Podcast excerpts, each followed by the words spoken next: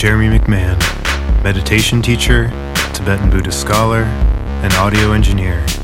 And welcome to Meditating with Friends, a podcast where we explore meditation through friendly conversation. Each episode includes a guided meditation that you are invited to join.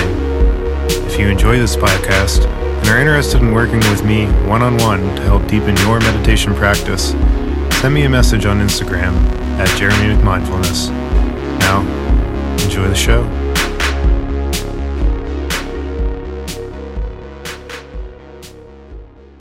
Hello, everybody. It is your friend, uh, Jeremy McMindfulness, here with another episode of Meditating with Friends, where everybody meditates. Uh, so today, uh, we're talking to my guest and good friend, uh, Kurt Santana. Uh, Kurt is a creative. Uh, he has a wonderful uh, Twitch channel that you should all definitely check out. Uh, the name is uh, Kurtney Luv, right? On Twitch? Yes. Yes. Fantastic name. Um, and uh, he's I, he's actually had me on his uh, Twitch show uh, a few times. Um, and uh, so I'm happy to have him on my show. So welcome, Kurt. How are you doing today? I'm doing well. Happy to be here. Awesome. So, uh, of course, here with uh, talking about meditating with friends, um, you know, we do generally focus on the meditation side of things, but, you know, always open to see where the conversation will lead. But why don't we just jump into it? Um, so, Kurt, do you meditate? I do meditate. All right. That's a good step in the right direction. uh, now, uh, what type of meditation do you do? I, would I say perform? I, I, I, I use transcendental meditation. Cool. And uh, yeah, transcendental meditation is uh, really popular. Um, and it's funny, I was listening to a podcast with a guy talking about mindfulness meditation like a couple years ago. And he was like, oh, you know, I, I never hear anybody, everybody talks about mindfulness meditation.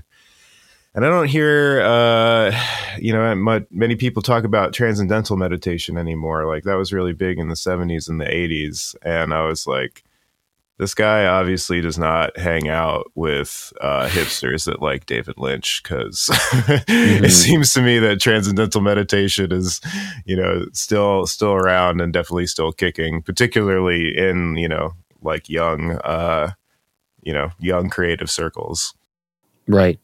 Um, it's funny that you mentioned the the hipsters who love David Lynch, because when I found out about transcendental meditation, um, it was from the David Lynch Foundation. And it's a funny story because I was uh, going to Bonnaroo uh, from like twenty ten to like twenty eighteen. Me and my dad would go every summer. Oh, wow. And I think it was in twenty twelve that I saw on the schedule that there was uh, hot coffee and donuts with the David Lynch Foundation. And I was oh, like, oh, yeah. This is fun. This might be like a Twin Peaks sort of like screening or something like that.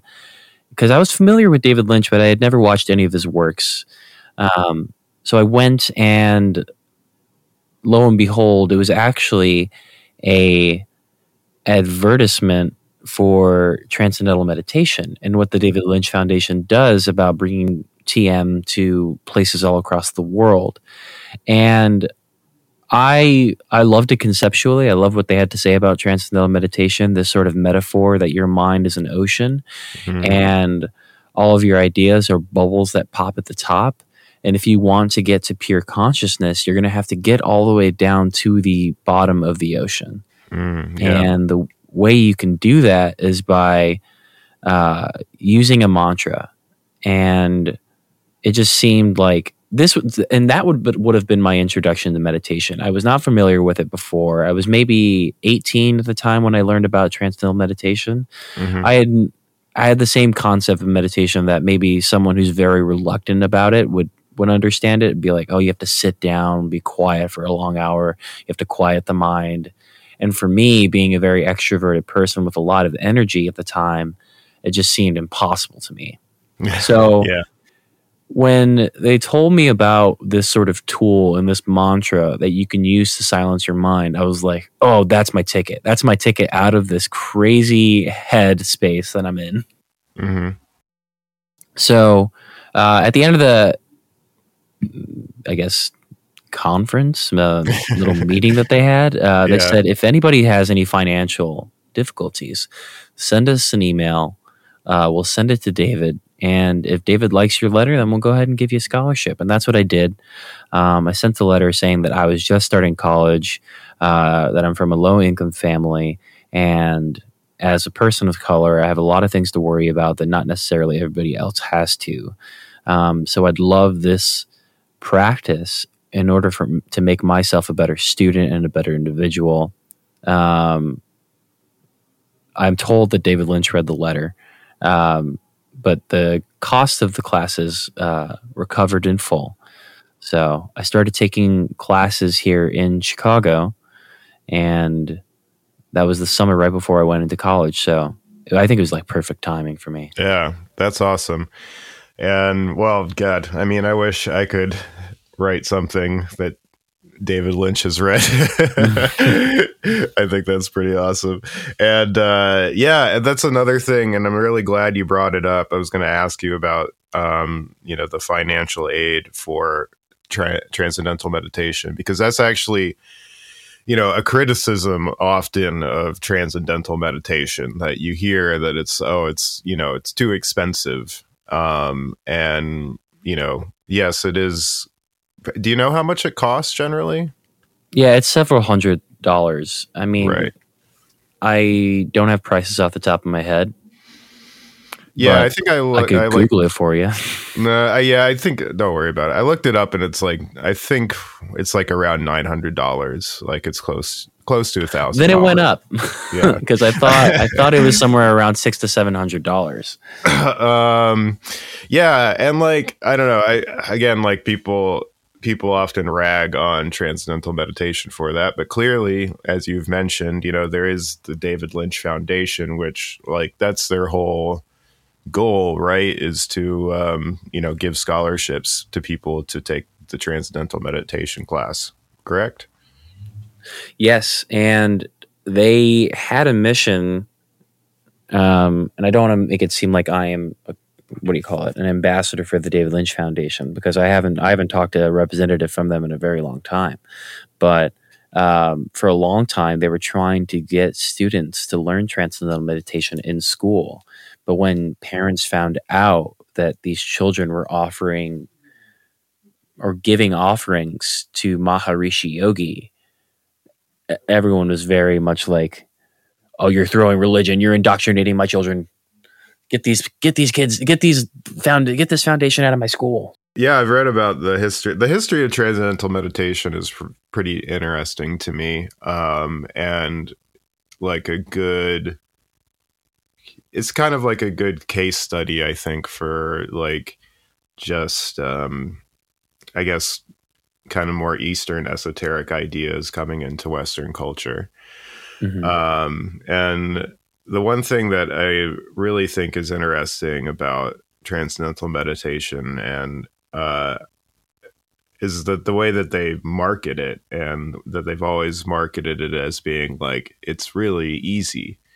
You know, you can um, achieve states of bliss, you know, on your first time meditating, um, which I think is good because, like, you know, it encourages people to do it. you know, you, you don't right. like, you know, telling somebody, oh, this is the hardest thing in the world. And they actually like help shift that, from my understanding, like the Western perception on meditation, and that it, before T M, it re- was really like considered, you know, this very hard like thing that like you would just never ever really do. But then T M comes mm-hmm. and like, no, everybody can do it. Um, so I think, I think that's really cool. Yeah, that definitely resonates with me, the whole yeah. easiness to it. And I think, like, I don't know if any T M diehards are going to get mad at me for saying this, but I think even if you don't do it right, you still can achieve that sort of blissful feeling. yeah. Because uh, when I was working as a camp counselor, um, I noticed that these children I say children, they weren't that much older, or younger than me, but they were like ages from ten to uh, fourteen. Mm-hmm. Um, so I'll call them campers. The campers um, were going through things that I thought only individuals like over the age of like eighteen or like twenty-four were going through, you know, and I noticed that, wow, like these campers could definitely use a sort of meditation or a way to just like calm their minds. Um, so I did a sort of like exercise with them where I spent so much time trying to write down these nonsensical words, which is essentially what your mantra is. A mon- your mantra is going to be a word that has no affect, produces no sort of thoughts into your head. Mm-hmm. It's a word that you can repeat over and over again to silence your mind. So I went ahead and took a bunch of sheets of paper and tried to write nonsensical words that wouldn't produce any sort of affect to anybody. And I gave it to them and I was like, hey, go ahead and repeat this into your head until you have no thoughts in there. And then as soon as the thought pops up, go ahead and follow that thought and then follow it until it's sort of completed. And um, I'll bring you all back once twenty minutes is over. And that's pretty much a, a basic run through of how T M works. And when yeah. I finished the process for them, none of them actually had a mantra. None of them made the offering to Maharishi. None of them done the training on how to do breathing.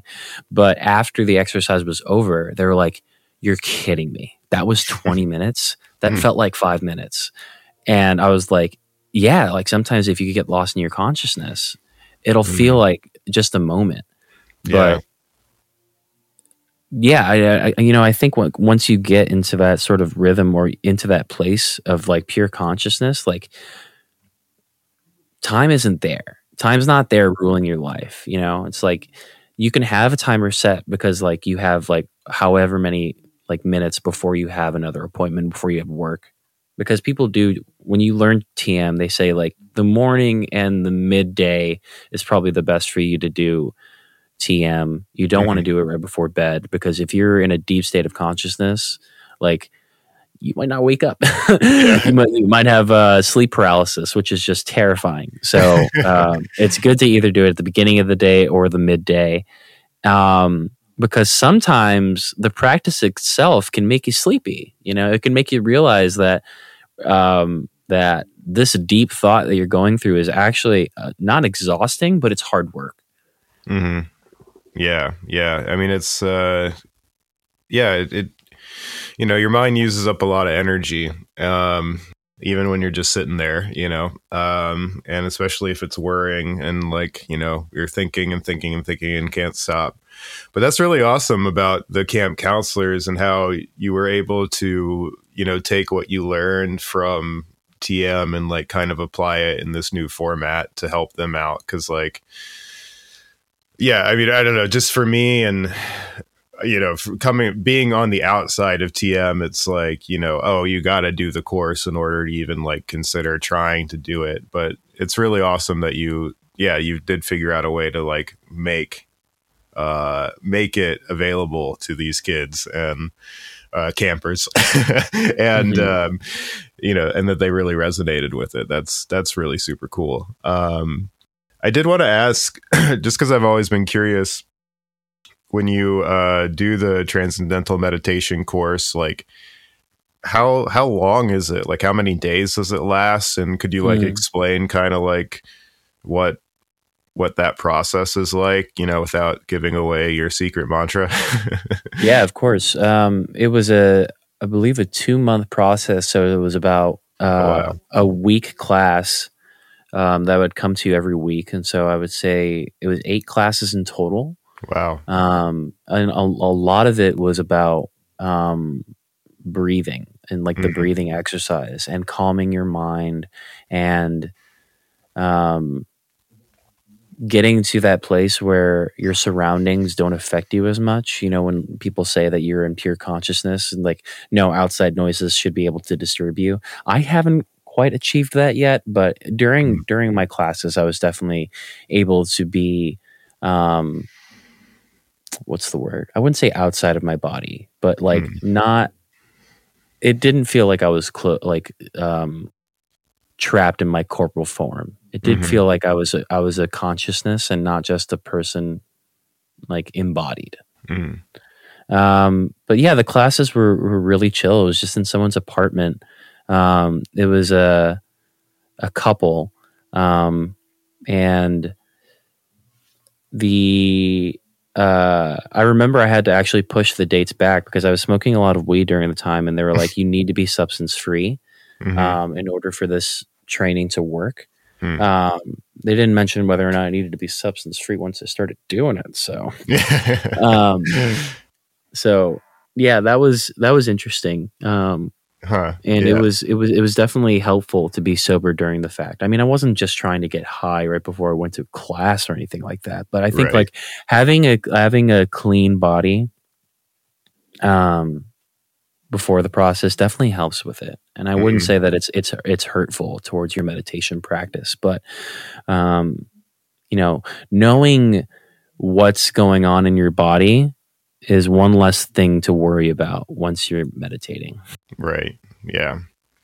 Yeah. And I mean, I think, uh, you know, I always talk about how meditation is so much about the body. And I mean, you bring up an interesting thing about, uh, you know, uh, drugs are what we call uh, intoxicants um, in the Buddhist tradition. And there's a whole, you know, various, uh, ways to interpret, because traditionally Buddhism t- teaches no intoxicants, um and you know what what does that actually mean? And it's, of course, it's been interpreted like a million different ways um throughout uh uh throughout history, um but yeah, I mean, I think, you know, going into these situations, into these classes, you know, with a clean mind and body is is a good a good thing. And I also think, you know, this is something that uh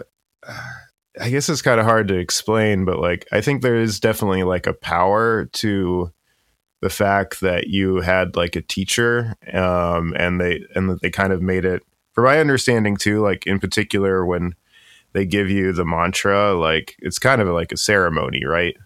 Yeah. Yeah. So like, yeah, I'll never forget it. Yeah. So uh, yeah, so I was probably like, it had a profound effect on you. And like, I think that's something, you know, for a lot of people, you know, when they meditate, uh, or when they come to meditation, they're like, well, you know, I'm just going to use an app, or, you know, I'm going to find somebody on YouTube, or, uh, mm-hmm. I'm going to listen to Jeremy's podcast. uh, but like, you know, there is something to be said about that direct connection between like a teacher and a student when it comes to meditation. Uh, I definitely and, agree. Yeah. And could you, I mean, again, without like getting too personal, or, um, you know, again, don't like say any details that give away the secrets and the power. Um, but could you talk a little bit about the mantra receiving ceremony? Yeah, so you're going to need um, to make a little bit of an offering to Maharishi Yogi. Mm. And um, your mantra is whispered in your ear. And I think, like, once you're in the room with this, you know, this person who created this this practice for you to embody your true self, or I guess your true consciousness, mm-hmm. really puts you in a, in a nice state of ease. And um, it really feels like you're getting bestowed a power that, you know, everyone kind of wanted to take away from you. And by I mean like everyone, I meant like the capitalist society, just like how everything works. Because right. day to day, you know, everything is telling you how to be something. Mm-hmm. Um, and that something contributes to society. But when you're alone with yourself and you want to enjoy yourself, and um, you don't feel like, and I know like creatives get this all the time, you're just like, I'm not contributing to society, so I'm not actually a person right now. Right. And be like, well, that's the complete misconception of like reality. Yeah. So it felt like, yeah, this is a this is a true form of being that was being bestowed upon me, where I can access this person that is um, outside of all of these social indicators and um, you know, cultural norms. Um, so it was a very powerful moment. Yeah, I mean, it's, you know, I I can't I can't remember the specific things that you need to offer. I think it was like one root vegetable, some flowers, and uh, and and the like. Yeah, but yeah. um, but yeah, I mean, I think I was in there. Yeah, you go in there by yourself. So I, there was another person who was waiting to do the ceremony as well. Mm-hmm. Um, and I remember us like being in the same room with one another, just being so excited. Yeah. Like we weren't like giddy. Like our like our feet weren't just like shaking on the ground. It was more of like like almost like we we've achieved a sort of bliss, knowing that we're going to be all right after this. And um yeah, and I and anytime I, I do practice meditation, T M, I do feel like I'm going to be all right. Mm, yeah. That's really cool, and uh kind of reminds me a lot about my initiation experience um, when I was initiated into the Sakya, Sakya lineage um, of Tibetan Buddhism. And again, it's just like something that I think is so, the idea of a ceremony or a ritual like that. I mean, we have some of those rituals in our culture, but like mm-hmm. nothing, or in Western culture, Western American culture, but like, you know, nothing really quite like that. Um, and it is, it is powerful and it is profound. And like, I don't know. I mean, you can be cynical about it. Um, but if you're not cynical about it, I think, yeah, it can be pretty profound. And I don't know. I've just been thinking a lot about like rituals lately and how, and like magic. I've actually been getting a little bit more into like Western occult magic and sort of like trying to figure out what that's about, because I kind of just don't know what it's about. Right. I, like, I, I watched one episode of Midnight Gospel about magic and I'm like, I'm intrigued. Tell me more. Yeah, actually, I didn't know. That's kind of like where I got it from. And I actually listened to a podcast. I've been listening to Duncan Trussell's podcast, and um, I li- I listened to that guy, uh, Jason Louv, who is on Midnight Gospel, and I really like him a lot. And I started listening to his podcast now. And I got um, the Genesis P-Orridge book, um, uh, The Psychic Bible. Are you familiar with Genesis P-Orridge at all? I, I am not, no. Oh. I love this idea of just like us like trading different ways to like meditate and like yeah yeah no this is great. I mean, yo, you gotta try I, this yo yeah it's like yeah, new yeah. consoles dropping yeah exactly yeah definitely oh yeah you think mindfulness is where it's at? Well, check out uh Western sigil magic and then that will blow your socks off. um I haven't tried the sigil magic yet, uh but Genesis is or was, she passed away um, early, like March last year. Um, but uh, Genesis was the singer of Throbbing Gristle, um, this band from England in the late seventies, early eighties that invented industrial music. And to make it, you know, connected to me and you, Kurt, uh, Genesis had a show at the Rubin uh, Museum in twenty sixteen um, of all her artwork, and it was super cool, super crazy. Um, but anyway, so like, you know, all these people that were like into magic and ritual and like, it was like, what's this about? But I think I'm thinking now about like ritual in terms of it being like sort of psychological tricks that you play on yourself, and not mm-hmm. to say like those tricks don't work. Like I think those tricks can have power, but like it does just give you like these rituals, I guess, just provide a framework for you to sort of like shift your perspective pretty quickly, if that makes sense. Like the inauguration. Yeah. yeah. Yeah. Like stuff like that, you know? Um, yeah. I mean, yeah, so I don't know. This is something I've been thinking about uh, when mm-hmm. it comes to uh, to all this whole like meditation and, you know, actualization and and all that good stuff. Mm-hmm. Yeah, but to circle back to what you were saying though about how um, the the ceremony can be meaningful. It can also be very jarring. Like that's the thing that I've I've learned, where it's mm-hmm. like if you're if you're coming from someone who only experiences Christianity, Western religion, and you see someone going through the ceremony, especially your child, you're thinking, oh, this person's offering up like devotion to a deity. And that's not what it is. Like it's just acknowledging what this person is passing down to you. And right. like It just it just felt it felt so normal, but it was like, of course, I, I acknowledge the fact that we were in somebody's like den. This is a, someone's apartment. Like this yeah. isn't a religious space, you know. But they did set up this sort of like faux altar, yeah, in order for us to you know give offerings to. And it just it felt it felt like why don't why don't we just do this in regular life, where I like I not set up an altar to somebody, but just like give an offering to somebody for everything. everything they have given to us, you know, mm. and make it a sort of ceremony. I think the ceremony, I mean, like, it's like birthdays, you know, it's like, or like at Thanksgiving, when you go around the table and say what you're all thankful for, it's like yeah. those, those moments actually means, mean something to people and provide a sort of catharsis. Yeah. Yeah, totally. And I think, yeah, I think the, the idea of offering gets like really misunderstood in Western culture. And, you know, cause we all have this, you know, the stories of like, you know, the crazy bad gurus who like are, are cult leaders, you know, and these religious people that take everybody's like possessions. And also, you know, like this is a right. stereotype of like Eastern religious practice, like being all about giving up your worldly possessions, you know, um, mm. like, but couldn't be me. What? What was that? Couldn't be me. Couldn't yeah, be me. Yeah, couldn't be me. Yeah, I mean, if that was it, I was, you know, like, don't take away my synthesizers, my most prized possessions.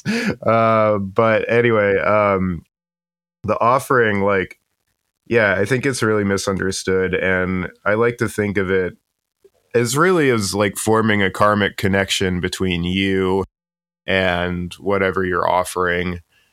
Uh, whatever you're making the offering to. So like, you know, you're making an offering to Maharishi, you know, that's forming a karmic connection.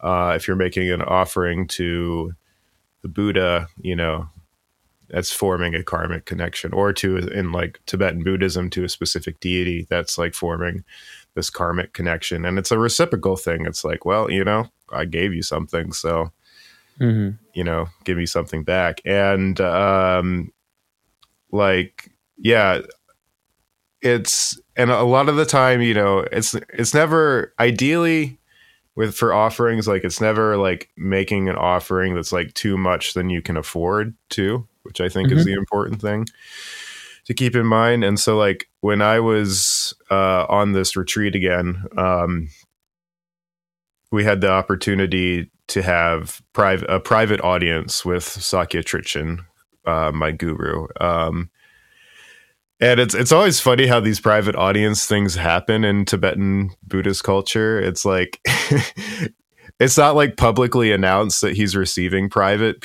audiences, uh, but it's sort of just like a rumor that kind of gets like spread around, and you're like, hey, did you hear Sakya Trizin's offer, you know, having private audiences this afternoon? Like, I, show up I at this that. time and like, maybe maybe you can come and see him.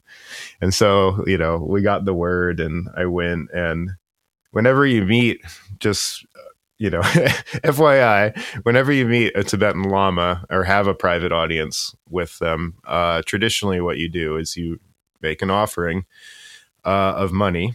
But what you do is you put the money in an envelope and you give it to him, um, because that way, you know, Uh, they don't know how much money you're giving them, essentially. So you can give them as much as you want or as little as you want. But the point is, is the symbolic gesture of giving. So I had like eleven bucks in my wallet. uh, so that's what I offered.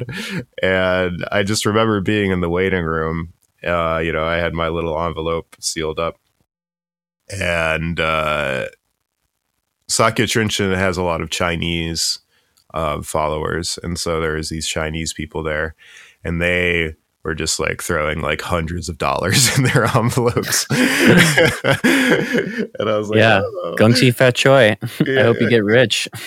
Yeah. I mean, you know, these Chinese people, this was in upstate New York, you know, and it was a, a two week, I did the two week version.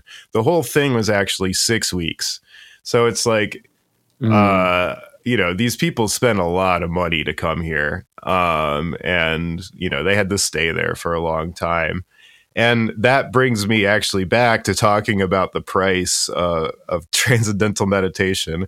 Is like, you think Transcendental Meditation is expensive? Like, you should see the amount of money that people drop um, mm-hmm. during like these Tibetan uh, Buddhist retreats. It's insane, you know? Right. And the classes aren't the the classes are the beginning. Like, you can go on retreats, and these retreats are like thousands of dollars as well. Mm-hmm. Um, so there's always like ways to like, I guess, continue your education when it comes to the meditation practice. But I mean, you're always learning new things every time you do meditation. I feel like yeah. I'm always learning about the best way to sit down, the best place to actually meditate, um, breathing patterns, how the mantra will like change over time. Um, cause that's, I, I think that's a specific that, um, I'd like to mention about T M too, is that like, when you repeat the mantra in your head, like it's always, it's always a good thing if it like, it changes shape. And what I mean by that, like if it, you, um, if you elongate your mantra and mm. if you, it actually becomes a different word, that's totally fine. Like, and that's actually like, just allowing your head to just like use that mantra to clear up some space. And um yeah and then like another thing too is that like it's a very active process, this thing of meditation. So it's like if anybody is feeling that um they can't sit still for a very long time, don't worry, because you're going to be rocking back and forth. mm-hmm. I remember meditating with a friend of mine in college. And um, they were very, you know, uh, they they weren't very um, knowledgeable on how to, any sort of meditation work. So I just gave them uh, the mindfulness exercise while I was doing T M. And they finished before me. Um, and they were just sitting there watching me until I finished. And when I opened my eyes back up and I saw their expression, I was a bit worried. uh, I was like, is everything all right? And they said, I was really scared because you were shaking. You were moving back and forth, and I thought you were being possessed. I was like, well, I was being possessed a little bit by my own thoughts. yeah, yeah.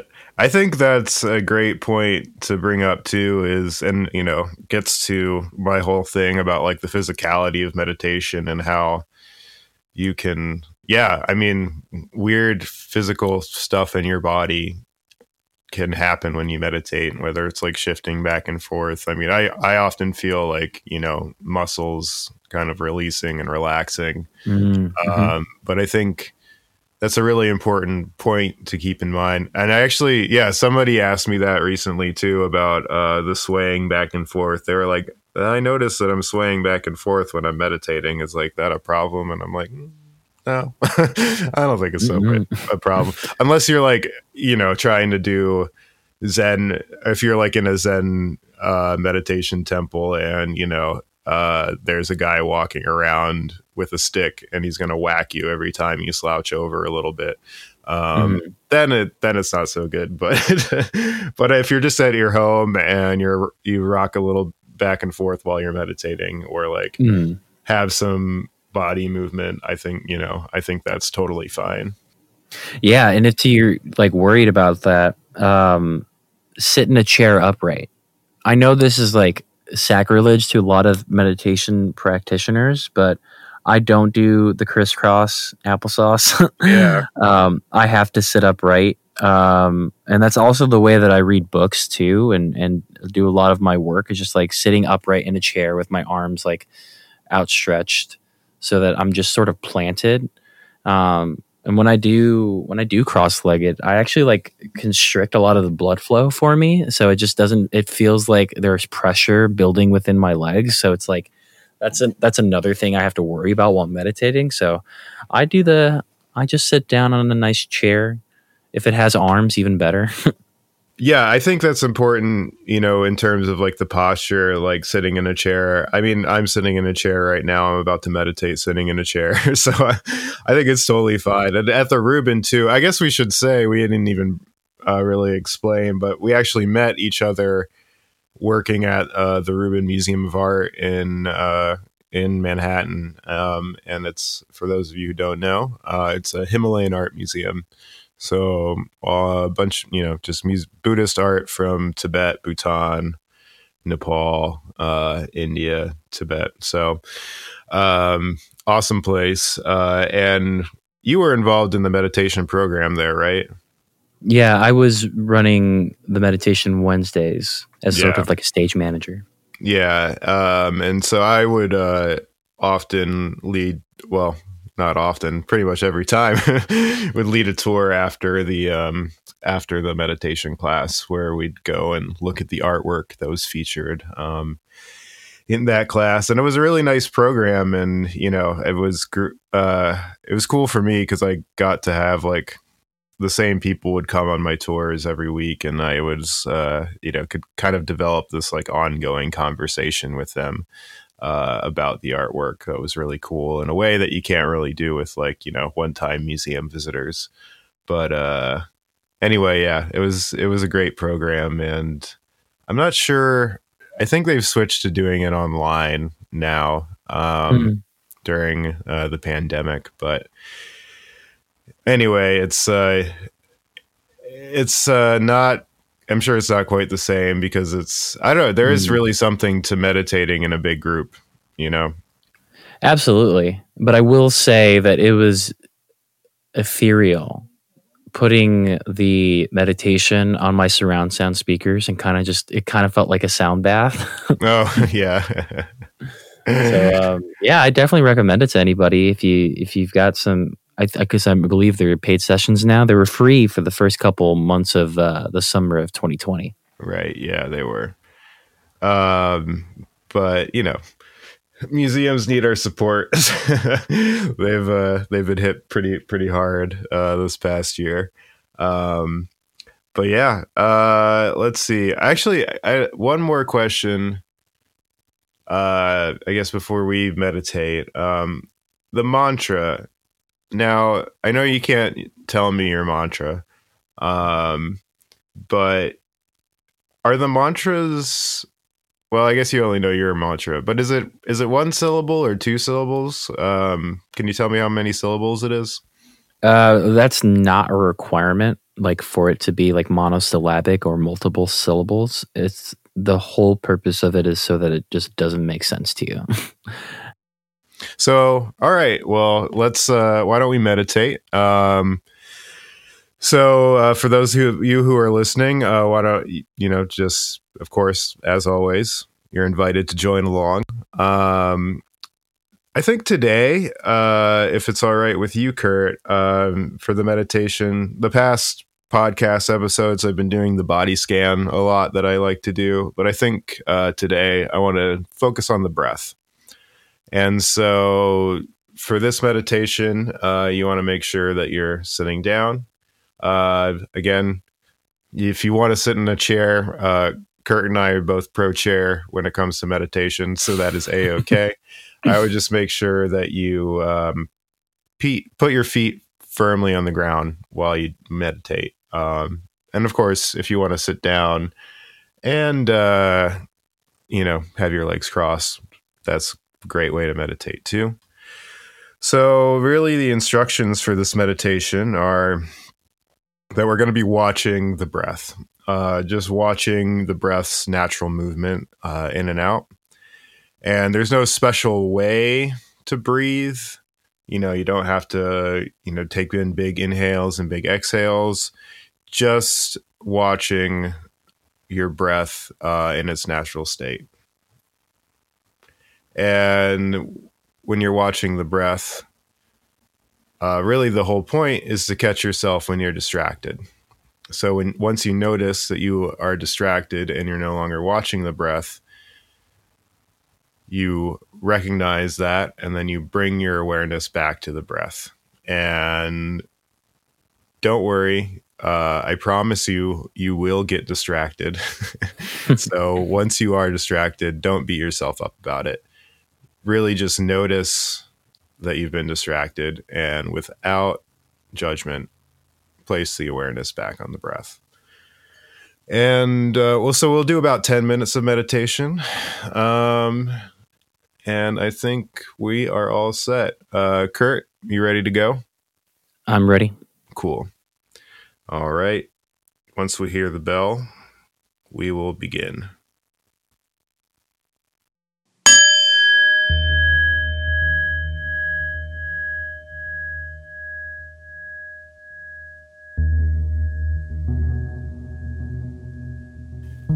So now we will place our awareness on our breath.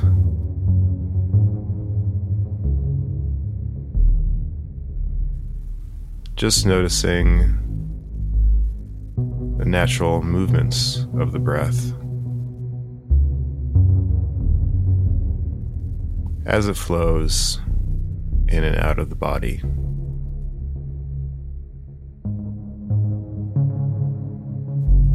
There's no need to change anything about your breathing.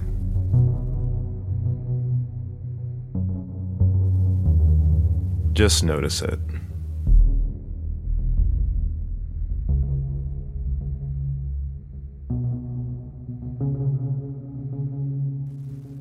And if a thought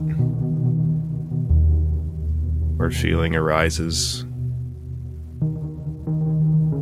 and you're no longer watching your breath, that is truly okay.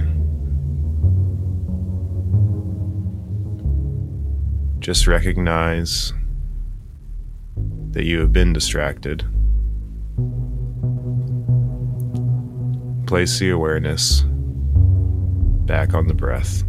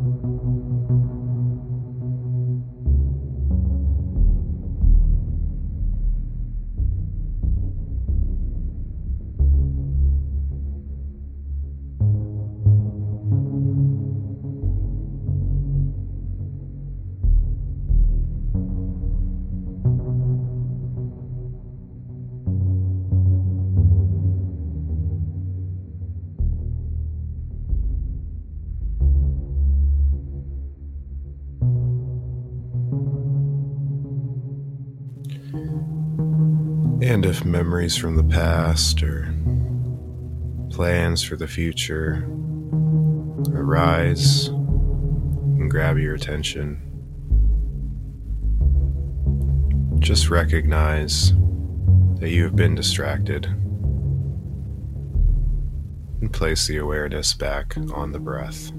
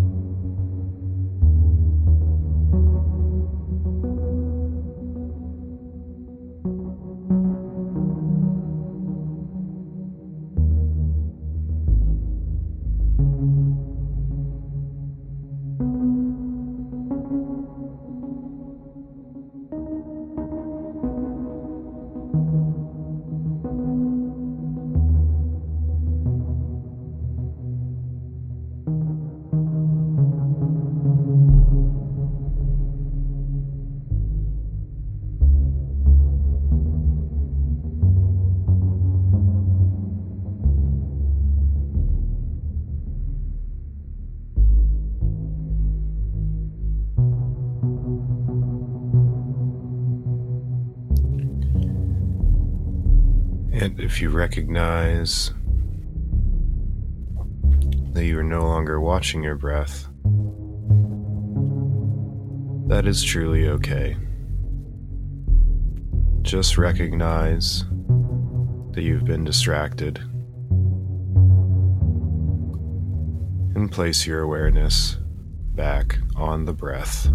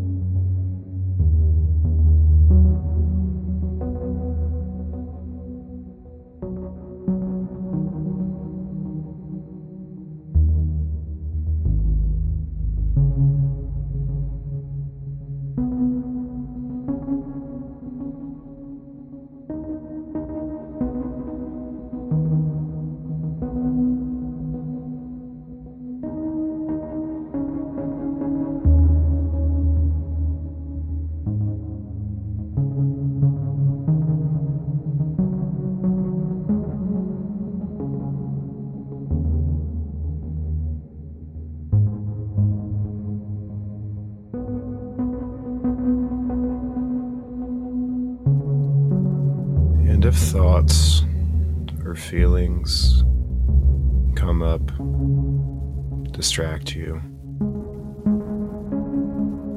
just recognize that you've been distracted and bring the awareness back to the breath.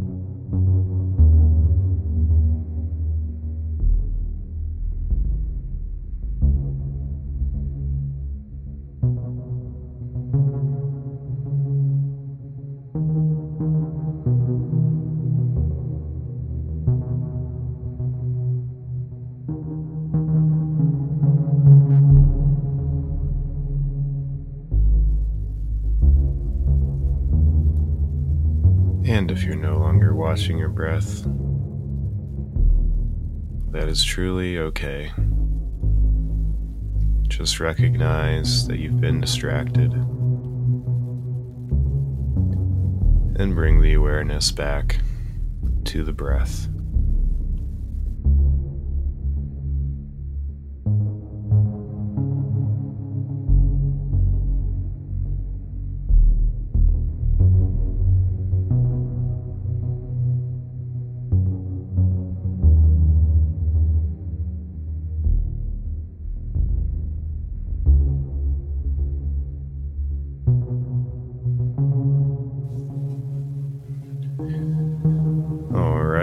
Just a moment, I will ring the bell, ending our meditation session. Once I ring the bell, I invite you to join me in a bow, dedicating all the merit that we've accrued today to the benefit of all sentient beings.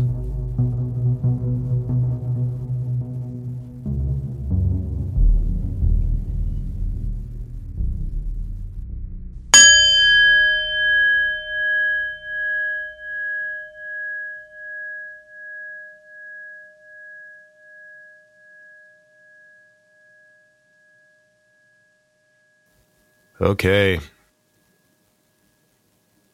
Okay. Yeah. You there, Kurt? I'm there. Okay. I'm here. Cool. Cool. We uh we were having some technical difficulties that uh, I'm gonna have a lot of fun editing around. Um, but uh, how how was that uh, for you? That was great. Um, I'm really happy I did this, Jeremy. Yesterday I had a full blown panic attack and I almost quit my job. I, oh, I even man. you know. thought about quitting streaming altogether. You know, I think um, a lot of what was affecting everybody last year is, I think, finally getting to me now, where I kind of yeah. had to put on this tough face and facade and give people good vibes while I'm on the stream. And um, I just don't know if I'm capable of doing that, like, regularly, like every single week, because, you know, there are these days where, you know, I feel powerless and, you know, my insecurities get the best of me. And, and that's the best thing about streaming too, about like the audiences, is that like, they don't really care. Like, if you need to take a day off, you know, cause like they're going to be doing whatever they need to do anyway. But yeah, just a quick shout out to all my viewers out there who offered me support during a really troubling day yesterday. Um, but yeah, like this, this, um, this session was really helpful. Um, That's awesome, man. And uh, I, I feel you, dude. Like, uh, you know, I'm just starting out with this podcast, but you know, before I really started out, I mean, I had the idea for a long time and I was coming out of kind of like a pretty uh, deep depression and, you know, like thinking mm-hmm. about doing this podcast and just being like, oh God, you know, like committing, you know, committing myself to like doing it every week and like promoting it and all that stuff. Like, got so overwhelming for a moment that like, yeah, I was like, mm-hmm. I don't even know if I want to do this. Um, so I think, yeah, I just think of, it's okay to have those moments, you know? Right. And, right. Um, I too, I mean, like when, when I think about meditation, and I know for me for years, you know, I would meditate for like, you know, every day for like, you know, six weeks. And then like, I wouldn't meditate, and or like I miss a day and then it would just throw me off and I wouldn't meditate again for like another year. Um, I've just come to realize, you know, like, yeah, if you miss a day, it's not that big of a deal, you know, but just get on the horse the next day, you know? Mm-hmm. And, uh, so I try to apply that with a lot of things too, cause I feel like I get going and I'm like, oh yeah, you know, I'm, I'm, this is great. I'm really good at this. I'm going to see it through to the end. And then I get a snag and then I just like stop and I'm mm-hmm. like, nah, you know, so just, yeah, sometimes you just got to fight through that. A little bit, but you gotta, you know, you gotta push through it, but you also gotta like be kind with yourself. And like, you know, I think that's, that's awesome that you like had the awareness to be like, I'm not feeling great. I don't think I can do a live stream tonight, you know, mm-hmm. like that's, that in itself is a victory, I think. And, uh, you know, just, just being aware of not pushing yourself. So, um, thanks for sharing that. Cause again, I think it's, that's something certainly that I, I very much relate to. And I think that a lot of people listening will relate to. So you're not on your own, man. Yeah. We're all in this together, but I guess just really quickly, I mean, we've talked, of course, you know, you got your Twitch, um, Kurtney, Kurt, Kurtney Luv. mm-hmm. Um, But I guess, can you just give us a quick rundown of like what type of uh, content you offer on your Twitch? Yeah, absolutely. So I'm a variety streamer. And normally when you say you're a variety streamer on Twitch, it means, oh, you play all types of video games. But I'm a variety streamer in, in the sense of the content that I produce. Um, I love to invite people onto my stream to have conversations and treat it like a radio show, any opportunity I can get. Um, my schedule is Tuesdays and Thursdays. I go live at ten a.m. Central Time and seven p.m. Central Time. Um, on Thursday nights, you can watch uh, a talk show on Nerd Ephemera. Uh, we try to promote intersectional discourse. I'm joined by Rivka Yecker um, and Tobias Doss. Um, and we love to, you know, invite different uh, creatives onto the show. Um, And yeah, you know, sometimes I'll do R P Gs in terms of video games. Um, I tend to do like the lighthearted stuff towards the morning because it is like waking up. I have a lot of people that are in specific standard time, so it's like eight a.m. for them. So, you know, them waking up to Animal Crossing or like some nice puzzle games is actually very refreshing. So um, I tend to keep all of the mature R P G related content to the nighttime. Mm-hmm. Um, I also invite musicians to come on the show. Um, I've had some fantastic musicians like Hotels on Mars, Ark of the Hunter, um, and those have been fantastic. And yeah, if anyone's interested in seeing some of those past sessions, they could follow me on Twitch. Uh, that's at Kurtney Luv, K U R T N E Y L U V. And you can also check me out on YouTube. Uh, I'm under Kurt Santana, but if you look under... Um, Braving New Worlds, uh, Nerd Gaze. You should; those should be the top results. Actually, I'm very quite impressed with that uh, with my S E O.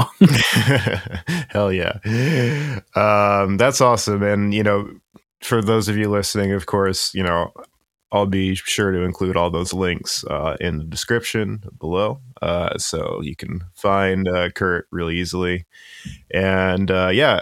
Again, I just want to say thank you so much, uh, Kurt, for being here. I thought, you know, this is a great, great episode, great conversation, uh, despite our technical difficulties, um, despite the internet gods, uh, you know, displaying their wrath towards us. Um, but uh, anyway, uh, everybody out there, uh, this is uh, Jeremy, Jeremy McMindfulness, and I just want to again thank you for listening. Uh, thank you for practicing with with us today, and uh we'll catch you next time.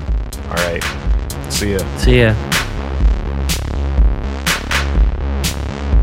This has been another episode of Meditating with Friends. If you enjoyed this podcast, check out my Instagram at Jeremy McMindfulness.